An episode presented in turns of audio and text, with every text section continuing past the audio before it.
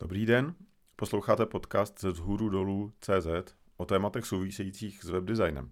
Od mikrofonu zdraví Martin Michálek.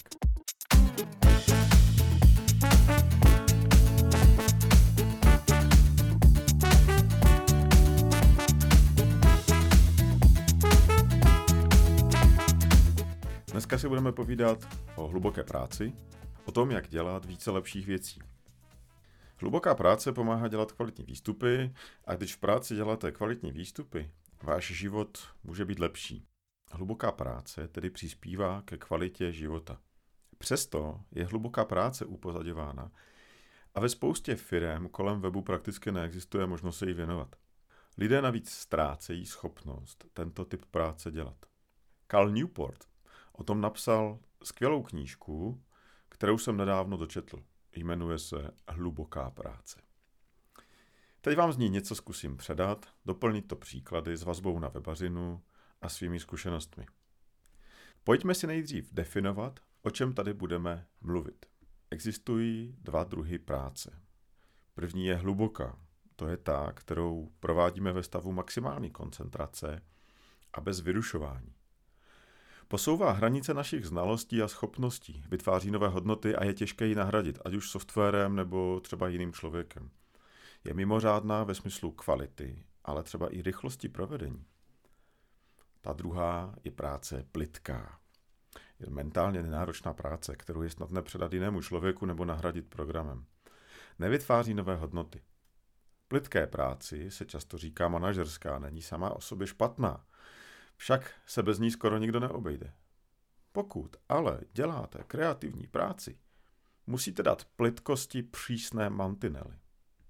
I tvořící lidé jako programátoři, designéři, copywriteri, analytici a další se velmi často nechají plitkosti strhnout. Tvoří pak v krátkých úsecích a mezi tím se nechávají rozptilovat e-maily, sociálními sítěmi, schůzkami, pracovními čety a tak dále. To, co vznikne v těch krátkých úsecích mezi plitkou prací, pak nemůže mít kvalitu výstupu z práce hluboké. To asi všichni nějak tušíme, že? Cal Newport ale navíc podává přesvědčivé argumenty o tom, že pokud se více věnujete plitké práci, vaše schopnost dělat poctivou práci hlubokou velmi klesá až zmizí. Myslím si, že hlubokou práci ocení tvůrčí profese, pro manažery to moc není. Petr Staníček nedávno přeložil text Paula Grahama Pracovní režim tvůrců a režim manažerů, který vlastně mluví o tom též jiné strany. Teď budu citovat. Manažerský rozvrh je pro šéfy. Vychází z tradičního plánovacího kalendáře s každým dnem rozděleným na hodinové intervaly. Většina mocných a vlivných lidí jede v tomto manažerském rozvrhu. Je to řídící režim. Ale existuje ještě druhý způsob nakládání s časem, běžný u lidí, kteří něco tvoří, jako třeba programátoři nebo spisovatele. Ti obecně pracují raději s časovými jednotkami v rozsahu nejméně půl dne. Nemůžete tvořit nebo kvalitně programovat v blocích o velikosti hodin. Hodina sotva stačí na přípravu začít něco dělat. Konec citace. Graham docela trefně tvůrcům doporučuje zřídit si pevné úřední hodiny, ve kterých pak svůj čas věnují nezbytné manažerské práci. Hezky to demonstruje jeden z cílů Newporta. Tvůrce nemá hledat v kalendáři časová okna, ve kterých se bude věnovat hluboké práci. Naopak, cílem je vytvořit si manažerská okna uprostřed běžně prováděné práce hluboké. Také děláte pořádnou práci o večerech, o víkendech nebo o dovolených? Nesmířte se s tím, přátelé. Pojďme na další věc. Je to jen pro ty, co nechtějí být průměrní? Ne, ne, já myslím, že to je pro každého tvůrce. Totiž vydavatel české verze Tomáš Baránek napsal hezký text o aplikaci hluboké práce ve svých organizačních postupech. Ale o knize Hluboká práce tam píše jednu věc, se kterou nesouhlasím. Cituji. Autor předpokládá, že nechcete být průměrný a že toužíte z průměru naopak vyniknout. Pokud se vás tato premisa netýká, další nemusíte, kniha není pro vás. Konec citace. Já si naopak myslím, že zase tak vyniknout chtít nemusíte. Kniha bude výborným průvodcem lepšího nastavení organizace práce pro každého tvůrce, který má svou práci rád ale cítí, že by mu mohla poskytnout více radosti. Nebo že by jí prostě mohl stihnout více. Protože člověk nemusí být genius, aby měl mimořádné výstupy, ať už ve smyslu objemu nebo kvality. Teď otázka. Jsou ti nejlepší z nás prostě nenadanější? No nejsou. Asi nejen v našem oboru se ustal děsný omyl, že lidé, kteří dělají výjimečné věci nebo prostě něco kvalitního produkují, mají zvláštní nadání. Brutálně vysoké IQ nebo tak něco.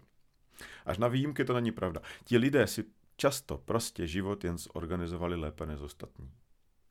A asi vždycky jim k tomu pomohla hluboká práce.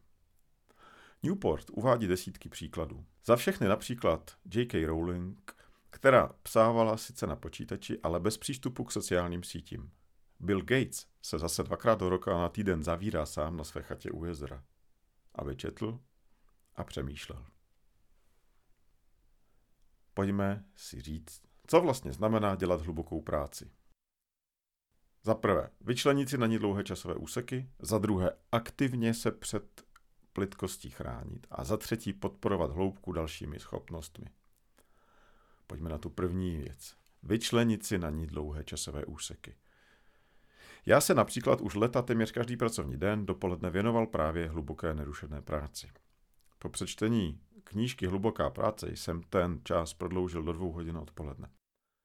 V té době se snažím si neplánovat schůzky, nenechávám se zlákat sociálními sítěmi, nečtu maily a neberu ani většinu telefonátů. Mezi známými mám imič toho, komu se nedá dovolat. Ale občas zavolám zpátky, to ne, že ne. Všechny neurgentní komunikační a manažerské aktivity tak odsouvám na odpoledne, když už jsem unavenější.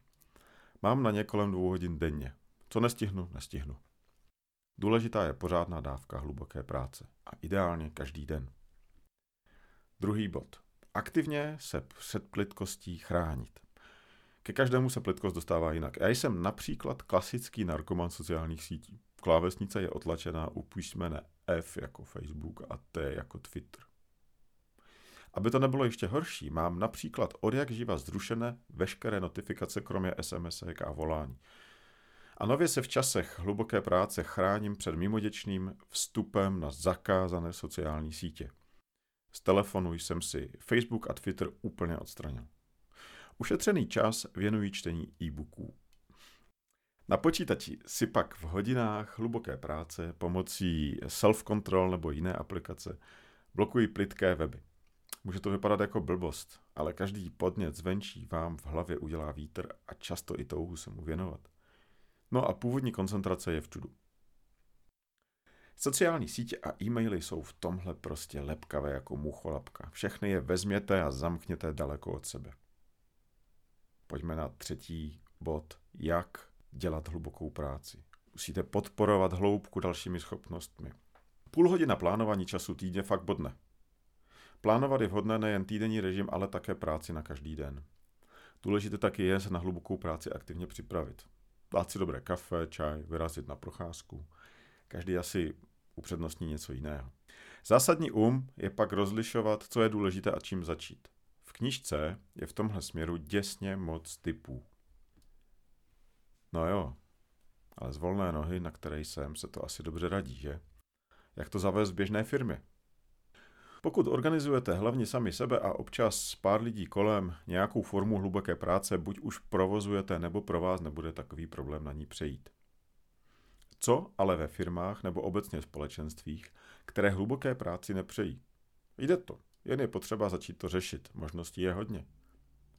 Mnoho tvůrců má na extrémní vyrušování tendenci reagovat opačným extrémem, kterému Newport říká mnižský přístup. Prostě se natrvalo nebo na určitý čas uzavřou před vyrušováním. Ano, jsou mezi námi úspěšní lidé, kteří právě proto nemají e-mail, ale neznamená to, že je musíte následovat.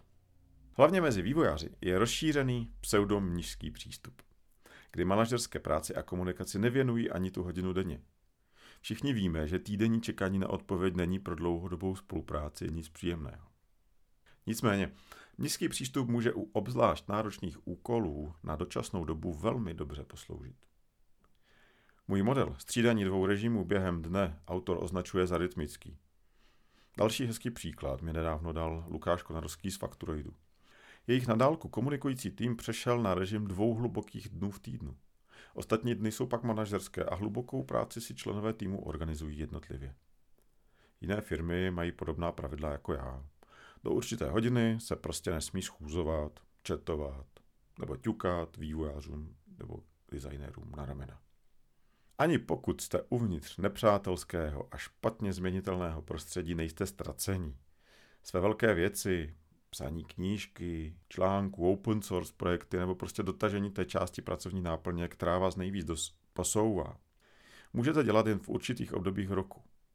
Je skvělé, že i v Česku vznikají místa, které tento způsob práce podporují, třeba retreat.cz, ale použít lze skoro každou chatu.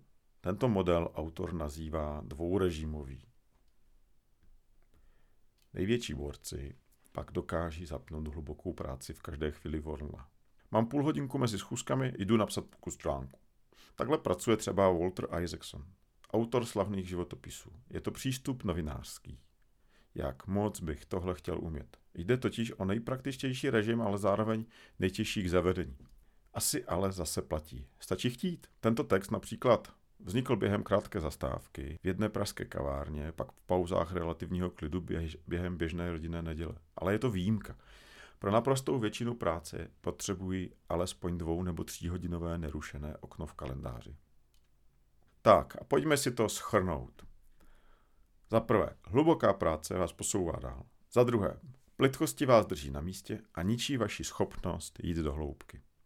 Za třetí, hluboká práce se hodí pro každou tvůrčí činnost, nemusíte chtít být výjimeční.